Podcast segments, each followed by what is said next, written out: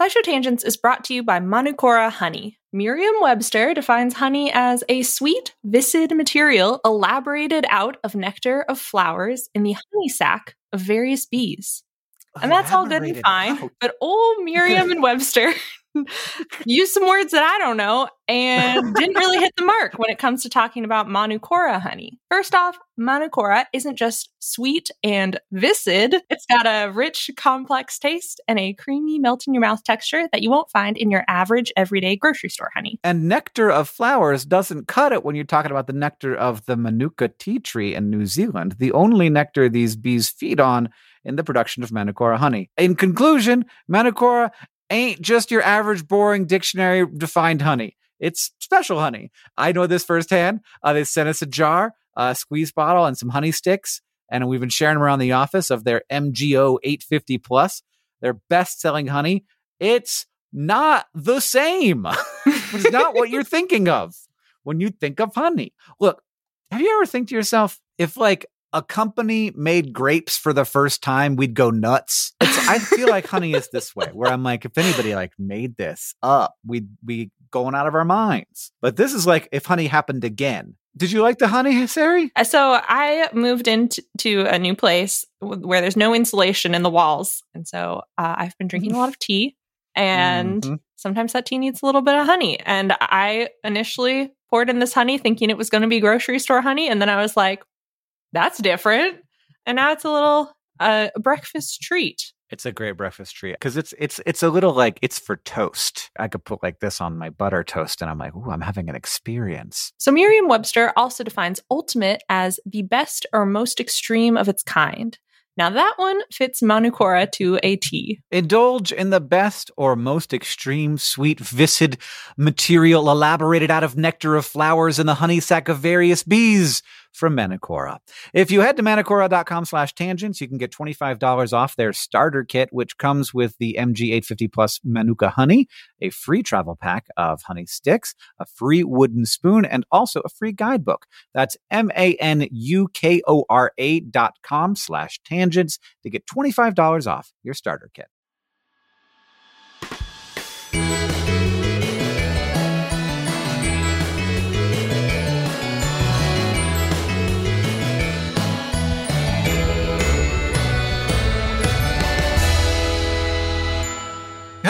And welcome to SciShow Tangents. It's the lightly competitive knowledge showcase. I'm your host Hank Green, uh, coming to you with a new quality of audio. I'm not saying it's worse or better. I'm just saying it's new because I sat down to record this podcast and my computer gave what Apple calls a prohibitory sig- symbol. So I got a prohibitory symbol, which is not a great, not great. It's just not great. It's overall not great. You got the Ghostbusters logo on your computer, yeah. and it means that it's fucked up. yeah. Uh, my my computer is very afraid of ghosts, but I am joined by our resident science expert Sari Riley. Hello. Sari, should my should my computer be afraid of ghosts? Um, well, maybe if a ghost possesses your computer, then it'll start working again. But like do fun, Right. quirky things Mm. to your files, so you won't have to put all your creative input into it. The ghost will also help. So probably That not. sounds awesome. I'm looking forward to it. And I'm also joined by our resident everyman Sam Schultz. Sam, should my computer be afraid of ghosts? Absolutely, everybody should be afraid of ghosts. They're all around us at all times, and they're watching, waiting until they can pierce the veil and scare us. Uh, what's a worse outcome, really, than Oh. Hello, computer ghost. We welcome you to the, ghost podcast. Is here. It's in the room. Oh no! oh, is that going to happen through the whole? How do I make that stop happening? Well, you take a hammer. oh God, there isn't much that is just more just like stub your toe annoying than a computer that like Yeah. your job is to work. I cannot do shit without you. Yep. And it's like, I think that I've, I think I'm done. I've lived a whole eight months and that was long enough Mhm. uh, for me. And I'm going to need you to go through about 10 hours of solid work to try and fix me before you give up and get a new one. That's the worst part is how weirdly physical trying to fix your computer is, and you're just Yeah. like crawling all around it, pushing buttons and holding different key configurations. Ugh. Yeah. Horrible. Oh boy. So uh, every week here on Tangents, we get together to try to one up, amaze, and delight each other with science facts while also trying to stay on topic. And uh, and being way too stressed out about the situation regarding the data on our computer right now. our panelists are playing for glory. They're also playing for Hank Bucks, which I will be awarding as we play. And at the end of the episode, one of them will be crowned the winner. Now, as always, we're going to introduce this week's topic with the traditional science poem. This week, according to my show notes, from Sari. I wave to you, you wave to me. The wave goes through a crowd. We talk about the wavy sea or waves of grain in fields plowed. Waves propagate to and fro in brains and ponds and air, but to add some flair, let's go where electromagnetism is. It's pretty cool there. Oh, gosh. Imagine a guy surfing on light. Their arms are out as if in flight. The peak to trough gives us amplitude. How bumpy the journey is for this dude. More extreme highs and lows are what makes colors brighter. They tend to strut. While wavelength goes from peak to peak and helps determine frequency. If the waves go faster, the hertz are up, but they can be long and gentle like a warm up. And that's where all this stuff gets weird because infrareds are longer and gamma rays are feared. Well, roses are red and physics is mathy. That's all I got. I'm not going down that pathy. really, really good. yeah, I mean that, that that is how I feel about waves, where it's like, okay, a wave. I've seen those, and then I can sort of like kind of get a sound wave, and then it's like, also there are space waves in space, and I'm like, shut up, go away, I'm done. Yeah. Yeah. Or like thinking that a radio wave, like the wavelength is as long as a building. I'm like, what does that even mean? What? What the heck? I Yeah. can't see it. I can't Yeah, really imagine that. it. and what? How are you picking that up? Mhm. How is my radio picking up a building wave? Yeah. And also, uh, people now these days are always like, well, what you have to understand is particles are just oh, excitations, like waves in fields, just field excitations. I'm like, no, I'm not just excitations in a field. And if I am, I don't, I don't want to know about it. Are you saying everything is waves? yeah, everything's kind of waves. Everything's kind of particles and everything's kind of waves. Uh-oh. That's the wave particle duality. And that's all we're going to say about that. Is that a real thing? The wave particle duality? yeah. Uh, a lot of people Yeah. asked about that for the science couch. But as I wrote in my email, Hank and I are not great physicists. So No. we cannot tackle that. We need a Henry um, if we're going to Yeah. shed some light on that. Yeah, I once wrote a I wrote, once wrote a song about quarks and uh, and I performed it on stage at VidCon and I came backstage and Henry was like, "Love that song. Can I go over the ways in which it is incorrect?"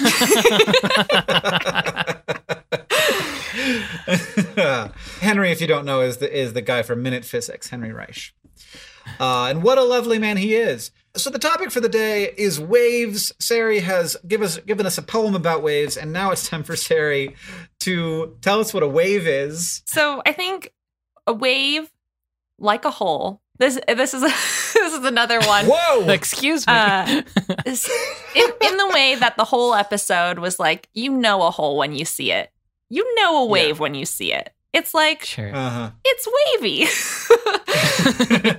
but if you want to describe it with scientific terms, then it is this is the phrase that I found a propagating dynamic disturbance of one or Wow. more quantities. Oh. So it's a Mhm. disturbance from an equilibrium that like f- fluctuates and and and changes and it can either be something that moves like how an ocean wave moves or it can be a standing wave which is like plucking a guitar string that stays in place and what does the propagating part of that mean? it means that like it, it- the wave goes. waves It goes? like that, that- Okay, i'm cool. making a hand That's motion kind of what I thought. the propagating means that the wave moves somewhere.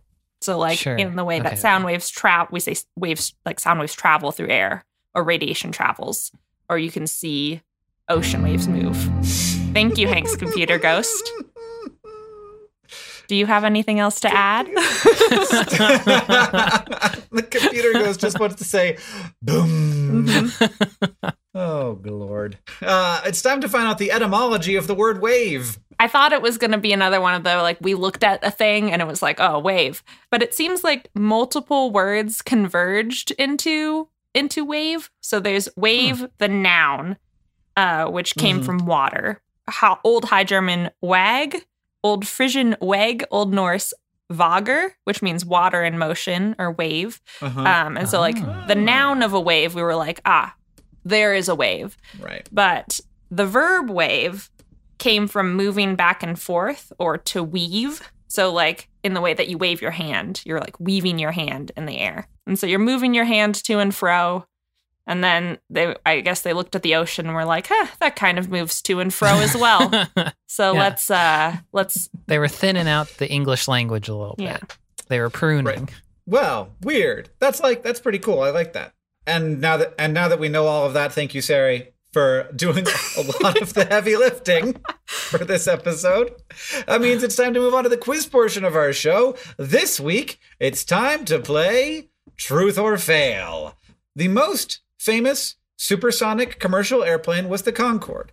And that Concorde and all supersonic things go faster than the speed that the that waves travel through air on our planet.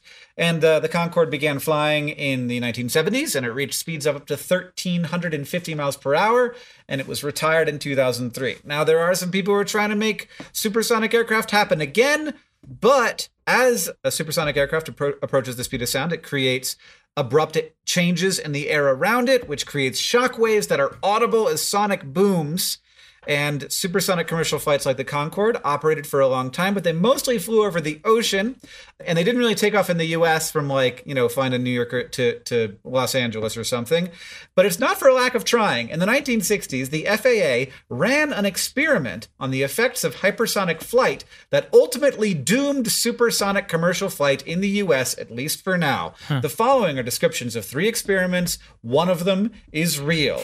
Number one, the FAA had several supersonic flights take off every day for six months over Oklahoma City, Oklahoma, to test the local residents' willingness to put up with regular sonic booms. And when residents complained about the stress of the noise and damage to their homes, Oh, no. public opinion began to shift against supersonic flights. Or, Experiment number two. To study the effect of hypersonic flight on the weather, the FAA flew a commercial prototype as many times as they could in a day before the shockwaves began to affect local cloud formations in Seattle, Washington, with a maximum of three flights per day when you when you could fly. So there were some days when they decided they couldn't fly. And the aircraft was deemed economically unviable for widespread commercial use. Or Experiment number three. During the fall, the FAA set up flights in Trenton, New Jersey to assess the effect of sonic booms on local geese population as they migrated south for the winter. While ornithologists reported that no geese were struck and killed by the planes, the birds did, however, have difficulty navigating, which they attributed, the scientists, not the birds, to sonic booms interfering with signals that the birds needed to navigate. So was it we tested the people of Oklahoma City to see if they could handle the sonic, sonic booms? Or two, we tested the people of Seattle to see how they felt about the extra clouds that were created. Or three, we tested the geese of Trenton, New Jersey to see if how they were affected by the sonic booms. It made more clouds? It made more clouds, yes. Oh. Which in Seattle you wouldn't think possible, but like when you only got like 10 sunny days a year. it clears up. That's the great myth of Seattle is that it's it's gloomy all the time. That's what they tell people to stay away. I mm-hmm. lived there as well, and it's gloomy all the time. Oh. It rains so much. And though everybody's like, you can't have an umbrella. What are you? Oh yeah, you Loser? can't carry an umbrella. You're a wimp if you carry an umbrella. You are not. Why? It rains all the time. I don't know, there. you wear a People raincoat, in New that's York it. carry umbrellas. It rains a lot there too. Get over yourself, Seattle. Okay, well, I don't think. Ugh, I don't know. The goose one.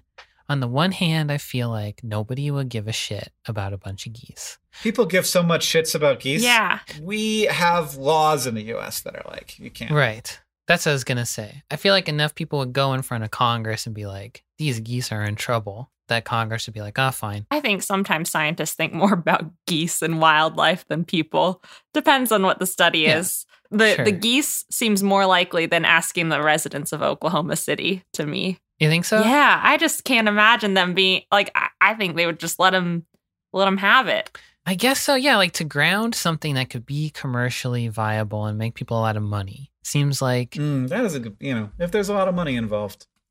Eventually the geese become less important, it's true. Mhm. yeah. but people are also unimportant in that metric. So I don't, I don't know. Yeah. I'm, this is this has always led me astray, but I'm going to stick with my guns. I've never heard of the Seattle thing, and I feel like my dad or one of my grandparents would have freaking complained about it to Mhm. me, be like, "Did you know there were these Mhm. sonic booms causing extra rain?" That seems like it would come up as like on Jeopardy or as a Snapple fact or something, you know? Yeah. Like in the way that I know I was going to say that I know things about Macklemore. The only thing I know about Macklemore is that he comes from Seattle. Macklemore. Uh, Oh, I- okay. then I was like, I know Seattle things, but Right. uh, Well, I think I'm going to go with the goose thing. I do think enough people could raise a stink about geese. okay. I was gonna go with the goose. I'm gonna go with the goose, goose thing too. Uh, we have a goose, and we have a goose, and I don't know what happened, but it seems like you forgot the actual answer existed at all, which is the people of Oklahoma City. Oh, So we've got got a bunch of losers in the room, except for me. But yeah, so it tur- it turns out that people are very uh, resistant to the idea of having lots of explosions all day long. sure. Yeah. But also, uh, they had to live through up to eight sonic booms every day. And the also my favorite part of this is that the the experiment was called Operation Bongo 2. it's possible because it is a Roman numeral 2 that it was actually called Operation Bongo the Second. I think it's probably Operation Bongo 2, but I'd prefer it be called Operation Bongo the Second. Yeah. Now the reason they did this is because there was an Air Force base nearby and and like mm. 25% of the jobs in Oklahoma City at that time were in aircraft manufacturing. So like it's the it's the place in America where people are most likely to be in favor of new kinds of airplanes. Uh, but within the first week, there were 655 complaints. By the end of the experiment, there were 15,000 formal complaints sent to the Air Force and the FAA, and they included uh, broken china, broken mirrors, for which Ah. people were reimbursed, and while people did complain, 75% of the people responding to a survey about their experiments said that they could learn to live with eight sonic booms per, be- per oh, day. come on. But there was a guy who was quoted in the New York Times about the tests and said, maybe you could get from here to New York in an hour, but I don't want to live that fast. Oh, cool guy. yeah. yeah. Do they still fly the Concorde at all? No, no, the Concorde has been totally retired. That's what I thought. Ultimately, it turns out. it'll it'll stop eventually, I promise. Ultimately, it turns out that it's better to just like like if you have a bunch of money, it's better to like sit around and get taken care of for eight hours than it is Yeah.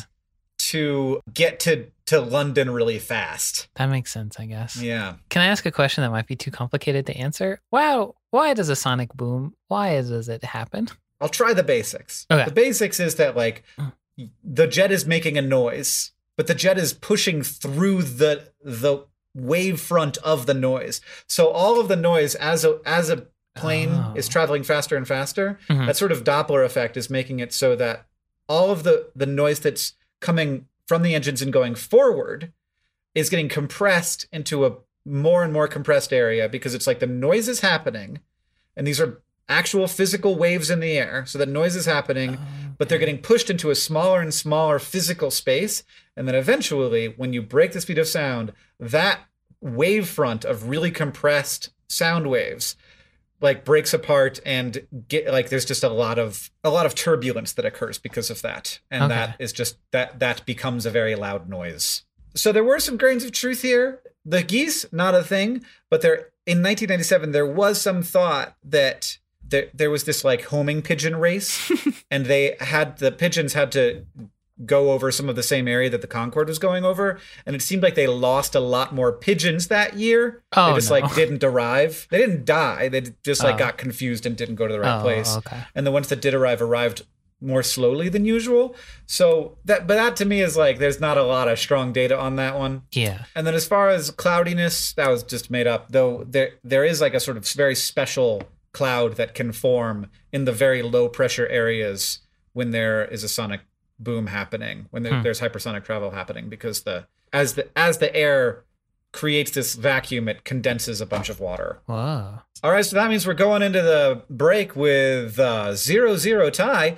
After the break, it'll be time for the fact off.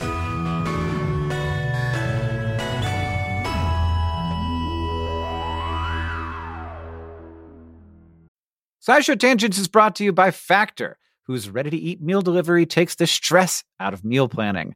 Stress is stressful. I don't like it. Life just goes and goes and it doesn't ever stop going. There's always something else to do. And one of those things is a very important thing called eating dinner. To eat dinner, one must pick out what they want to eat and then go to the grocery store and then buy the stuff and then chop the stuff and uh, do other things to the stuff. You have to heat the stuff and put it in water. And then afterwards, you have to take the things that you heated it in and they're gross and you have to make them clean again. Meanwhile, life is still happening that all, all that's building up around you. Um, this is terrifying. I'm so, I never want to cook again.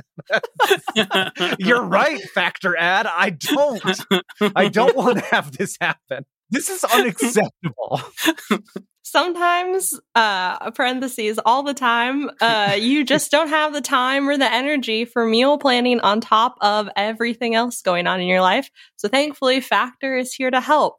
Factor's two minute meals are your secret weapon come mealtime. You can get Mhm. chef crafted meals that are better for you and better tasting than takeout delivered right to your door, ready to heat and ready to eat. No prep, no mess, no sink full of dishes, no stress. We're kicking stress out the door in 2024, and I certainly hope that's true for me. Heck yeah, Factor. Kick my stress. right out the door. I'm gonna get a I'm gonna get a chest freezer just for these meals. Well, you're going to need one because they have over 35 meals to choose from, flexible ordering options, add ons, smoothies. Factor offers all sorts of fast, simple solutions when you're too busy to cook. Banish your stress, even if it's just for like one hour while you're eating dinner. Head to factormeals.com slash tangents50 and use code tangents50 to get 50% off. That's code tangents50 at factormeals.com slash tangents50 to get 50% off.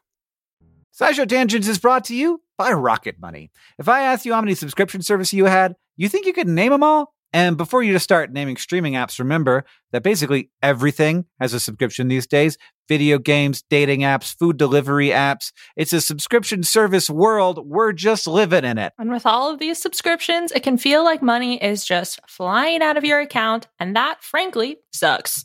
But Rocket Money can help. Rocket Money is a personal finance app that finds and cancels your unwanted subscriptions, monitors your spending, and helps lower your bills. Rocket Money can help you negotiate to lower some bills for you by up to 20%.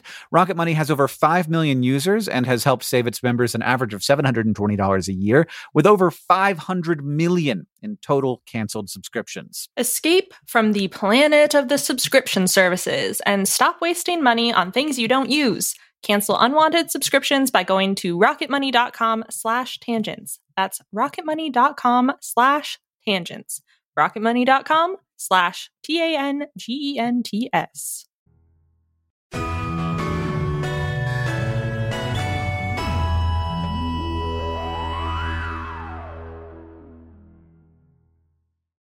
Welcome back, everybody. It's time for the fact off. Our panelists have brought science facts to present to me in an attempt to blow my mind.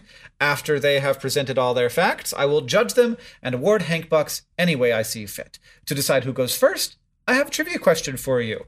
Tsunamis are a series of waves generated by the displacement of a lot of water, usually by earthquakes or volcanic eruptions, and the circum-Pacific belt, also known as the Ring of Fire, is a loop around the Pacific Ocean famous for earthquakes and active volcanoes. What percentage of tsunamis occur within the Pacific's Ring of Fire? I mean, I'm just gonna say 100. Percent Oh, Wow. It you- seems like I- tsunamis only happen in one very like a very specific part of the world. A hundred percent is uh is un, unusual in nature. We don't tend to get hundred percent. Well, 100 percent of clouds are in the sky, Hank. So you know. well, fog is a Fog. cloud. Oh no! Fog, bro. oh no! I guess There's probably clouds underground somewhere too, huh? yeah, underground Shoot. clouds also. yeah. There's hey the uh there are some stadiums that have clouds in them because they're so big. Is that the sky? It's not the sky if it's in a stadium. Well, Okay. is the sky anything that's not the ground? Yeah, it Is is. the sky anything that is not the ground? Do I do I have sky in my mouth? Uh huh. Y- That's that's like the next you have stardust within you. You have sky in your mouth. Eat the sky, bitches! just wake up every morning and just eat the sky. Take a bite out of the sky. Well, Sari, you can go ahead and say 99% and win. Oh, I Uh, want it to Wow, be what? a. I want it to be a. I want you to do math. Uh, I'm going to say 75 percent. Well, Sari not only wins, but was exactly correct. I mean, not exactly, but like to two significant figures. You were exactly correct. Seventy-five point zero zero zero. Uh, how do how does anyone live without understanding significant figures? It's just, it sounds very hard to me. uh, Sam, what is it? I just wanted to know how do you get by? How do you get by It without? seems like I'm doing fine, but there could be something I'm missing that I didn't know about till just now. You just you live a little less precisely, a little bit more like Yeah. that guy in Oklahoma who doesn't want to be fast. Oh, sorry. It was about 80%. Sorry. I, where did I get 75% from? Oh, it's it, it is estimated that the Ring of Fire is home to 75% of the world's active volcanoes Oh, and it's responsible for about 90% of the world's Mm. earthquakes, 80% of the tsunamis. You know. Sorry, Sari. I'm sorry Volcano, that I gave tsunami, you I potato, led you, I led you potato. astray. it's too complicated to edit any of that out, so it's No. just staying in. Definitely leave it in, especially because we got to, to to talk about precision because that's yes, everybody loves significant figures. and be mean to me. So two things you guys like to do. And the audience loves it too. Uh, Sari, who do you want to go first? Well, I'll go first and pull off the band aid. The ruffed grouse is a. Sorry, go Thank you, computer ghost. The ruffed grouse is a chunky, one ish pound, ground dwelling bird that has evolved to camouflage with bark and fallen leaves. It's also called a partridge and is a common bird targeted by hunters. And unlike birds that use complicated songs to communicate with each other, ruffed grouse are pretty vocally silent. They have a couple quiet alarm type calls when there's danger afoot or to get the attention of babies. And like I said, they're camouflaged to be grayish brownish and don't have flashy colors to woo each other either, so their mating routines involve some very weird sound waves. When males are trying to attract a mate, they make a loud noise with their wings, like lawnmower motor struggling to start loud. They hop on a log that becomes a sort of home base for the rest of their life. So, big decision there. And then rotate and flap their wings so fast, like 50 times in 8 to 10 ish seconds, that they create little sonic booms, basically pushing the air molecules aside so fast in the way that a plane would, um, faster than the speed of sound, that they form small shock waves. These little sonic booms echo out for a quarter of a mile or more, so not quite as explosive as the thunderclap of an aircraft, but it can still be quite confusing in the middle of the woods. These intense wing flaps take a ton of energy to do, but it's worth it because of passing on their genes. And while these low sounds are clear mating signals to other grouse and easily hearable by humans, it's thought that they're either too low frequency or difficult to pinpoint to attract their non human predators like owls. So even though these waves are super loud with a high amplitude, uh, the frequency, uh, the low wavelength of the ruffed grouse sounds could keep them safe.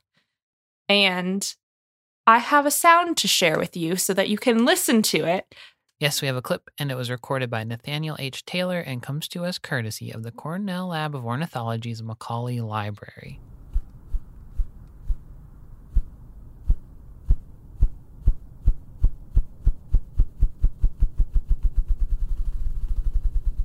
He's just going absolutely ham. Ooh, that was nice. That's kind of relaxing. This is a question I thought up about crickets the other day. Crickets would be making sound, and then you'd be like, ah, I like to eat crickets. I'm going to go to where the cricket sound is and eat it.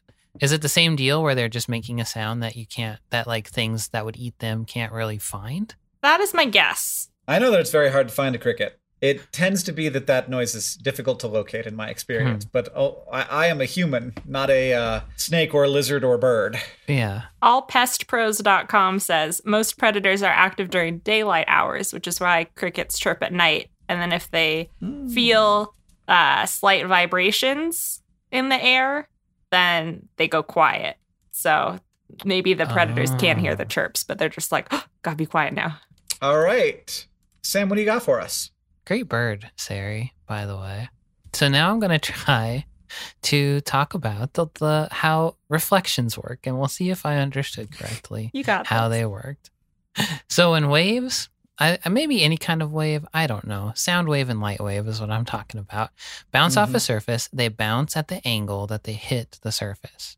So when you look in a mirror, you see your own face because the light waves are bouncing off your face into the mirror, then back into your eyes. Is that how a mirror works? Mhm. Yeah. Then when you look in a mirror at an angle, you see stuff way over there because it's hitting it at an angle and then bouncing Mhm. into your eyes. Mhm. Cool. So, sound and light both do the same thing basically. If you are able though to break the laws of reflection and make waves bounce off at like specific angles instead of the angle they hit an object, you could divert sound and light in all kinds of crazy ways and do stuff like maybe make things perfectly silent or perfectly invisible. Ooh. And because perfect invisibility and perfect silence are both very cool and very useful, mostly maybe for like the military, but hopefully for other reasons too, there are lots of researchers working on how to make that happen. So there's one way I read about that was kind of wild sounding. Researchers set up a maze for sound waves and they shot a sound wave through it. And inside the maze, there were tons of tiny speakers that would shoot other sound out and literally smack into the sound wave and make it like go through this maze and it would redirect the sound wave. And it would come out the other side having lost none of its energy somehow and yet sounded the same as going in. But this tiny speaker method would require basically lots of tiny speakers to be everywhere on everything that you wanted to soundproof, and that gets impractical really fast. So, researchers at Duke University came up with a different solution that they called the meta mirror. And this ain't your father's mirror. So, instead of preventing waves from hitting it like the tiny speaker method, uh, the meta mirror has sound hit its surface, but its surface is covered in extremely tiny, intricate grooves that are etched in a way that mimic the shape of the sound wave. So the Hmm. grooves are precisely designed to change the direction of the reflection of the sound wave and not absorb any of its energy. So I think they're like little slides or like ramps that the Sure. that the sound waves hit and they physically like are curved to maintain the curvature of the sound wave. So the effect of this is that sound waves can be like directed in any direction the researchers choose without changing the amplitude or frequency or anything like that of the sound. So right now they're all 3D printed pieces of plastic. So you can pretty much only shoot them with like one specific sound and have them Sure. go one specific direction, but they're mm-hmm. working on adaptive surfaces. So at Oh. anything it, it would hit it and it would automatically know to like change shape to match that sound and bounce it any direction that you wanted it to go. And as far as applications go, you could use meta mirrors for like noise cancellation and soundproofing, which they're especially good at because they can be made to absorb certain sounds and bounce others out. So you Mm. could make like really good speakers that wouldn't have any kind of like crackle or anything like that. It would just bounce out all the good sounds and none of the bad sounds. Uh, and redirecting sound waves is cool, but this team is also looking into redirecting light waves with metamirrors. So they can't really do it yet because they're just harder. 3D printing stuff and it'd have to be so, so small, Yeah. I guess, because light waves are way smaller. Is that, or like they're Yes. tighter? Yeah. So the grooves have to be way smaller. But if they could come up with an adaptive light reflecting surface that could redirect light anywhere they wanted to, they could potentially make like a perfect cloaking device where you'd look at something and it would just be completely invisible. Like with mirrors specifically, I can imagine that being just the weirdest thing to look at. Uh huh. With sounds, I'd be like, I could imagine it being useful, but with a mirror, I, I, I'm just like, wow, if that is actually a thing that would be possible, Yeah. I can imagine just going insane looking at that thing. I think they th- like one of the things they were talking about was they could make a mirror that you'd look in and you wouldn't be able to see yourself, but you could see everything else around you, which would be horrifying. yeah, uh, not particularly useful, but certainly all of these things are useful for hiding things that the military doesn't want you to see. Yeah. really looking forward to the future where I can where I can be l- literally not trust my senses at all. yeah. Well, maybe it'd be fun at like Disney World too. The Disney Yeah, World and the absolutely. military. Yeah. You know? yeah, pretend to be a vampire, and then also Oh yeah. there could be Yeah. a person around you at any time, and you wouldn't know. yeah. So we have the ruffed grouse creating tiny sonic booms as part of their mating routine. which I can barely believe, or the meta mirror, which breaks the rules of reflection and could be used to make things invisible or insoundable. Uh, inaudible, I guess is the, word that that. No, I like yours better. I'm gonna go. Since you guys are tied, I'm gonna call it for Sari because I fine. think it is so strange that this grouse, which does not, let's admit, look particularly impressive, Not really. can break the speed of sound just for pl- foreplay reasons. Mm-hmm. Hell yeah. That's great. That's I like. I'm behind this decision. Yeah. hundred percent. Every time you hear a partridge in a pear tree, just imagine him just flapping. You know, waves is one of those topics that's hard as hell for dumb guys like me. So I should did pick great, better. Sam. you did the I should pick smartest guy in the fact of the pod. I know, but sometimes that's a problem. I need to stick with animals. Look, it needs to be related to a mating ritual or else. That's my rule. that too, yeah. All right. It's time to ask the science couch where we've got listener questions for our virtual couch of finely honed scientific minds. This one's from at Hannah G at 0913. How do underwater waves work and how did we discover them? Underwater waves. So are we talking about underwater sound waves? I assume. No, not underwater sound waves, like underwater Oh. waves that mm, basically look like the waves on the surface. Oh. Tell me more, Sari, because I know nothing about this. Yeah, we didn't discover them. Me and Hank didn't. I well, I discovered Sari Reilly discovered them because Hannah G 0913 asked about them. but actually they are very hard to monitor because we don't do a bunch of intense underwater measuring uh, because we don't do a lot of like construction underwater very often or travel underwater. And so we we know a lot more and we do a lot more measuring of the atmosphere than we do the deep ocean. And and so underwater waves were actually like theoretical and and calculated. Like people assumed that because there are different current movements under the water then there may be waves down there and then they made did a bunch of math and we're like huh yeah there are probably waves down there and then starting around like the last decade or so it seems like people are actually measuring them and finding regions of the ocean to measure them in such as in the Luzon Strait, a body of water that stretches about 200 miles between Taiwan and the Philippines, where some of the most powerful underwater waves are generated. These waves are called underwater waves, or internal waves, or internal gravity waves, or abyssal waves in various studies. Ooh. And to my understanding, there were no pictures of them, which makes sense because no one's got like a camera down under the water.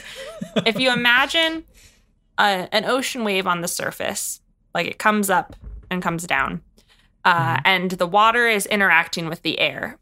In the way that the water and air are the two different mediums there, you have to imagine that there is like a saltier chunk of water and a less salty Mm. chunk of water, or a low temperature chunk of water and a high temperature chunk of water. And for for the purpose of your mental image, one can be blue, one can be red.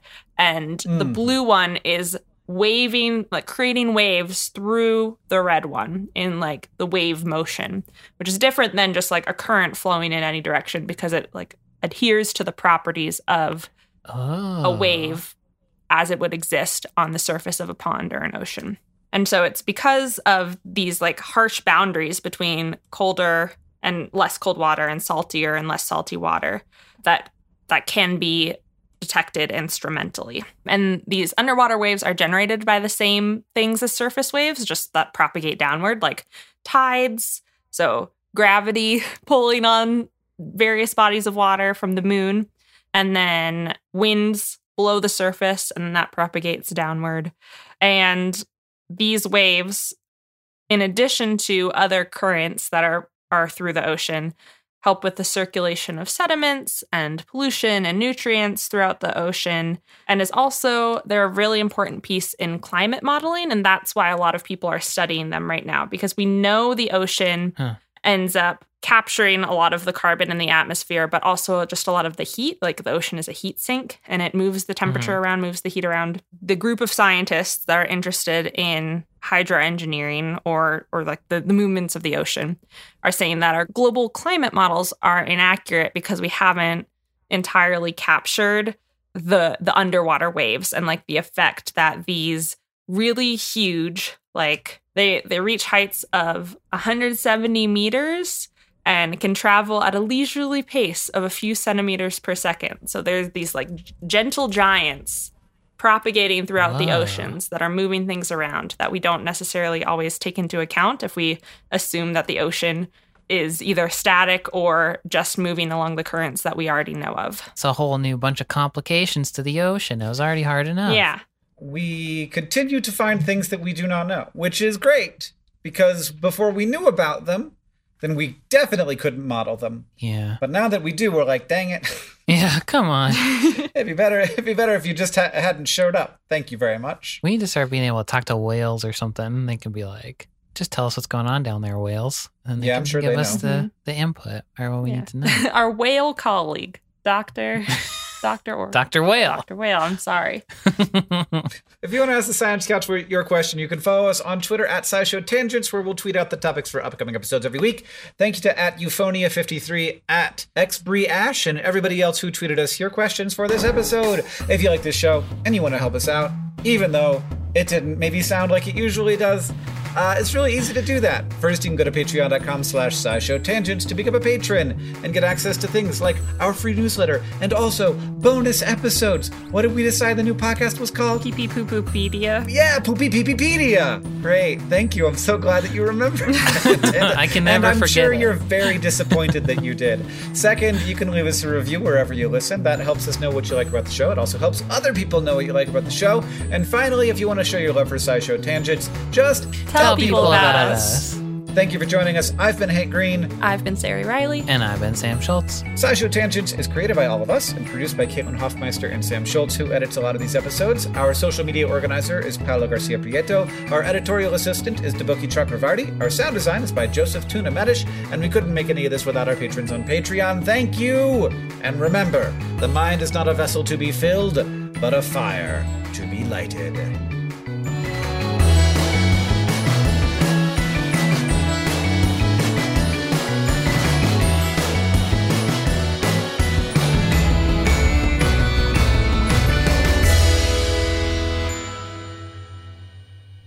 But one more thing. Many home plumbing systems feature a vent stack. I know mine does. A pipe that connects to the outside to allow gas from our waste, aka the bad poop smells, to vent outside instead of in our homes.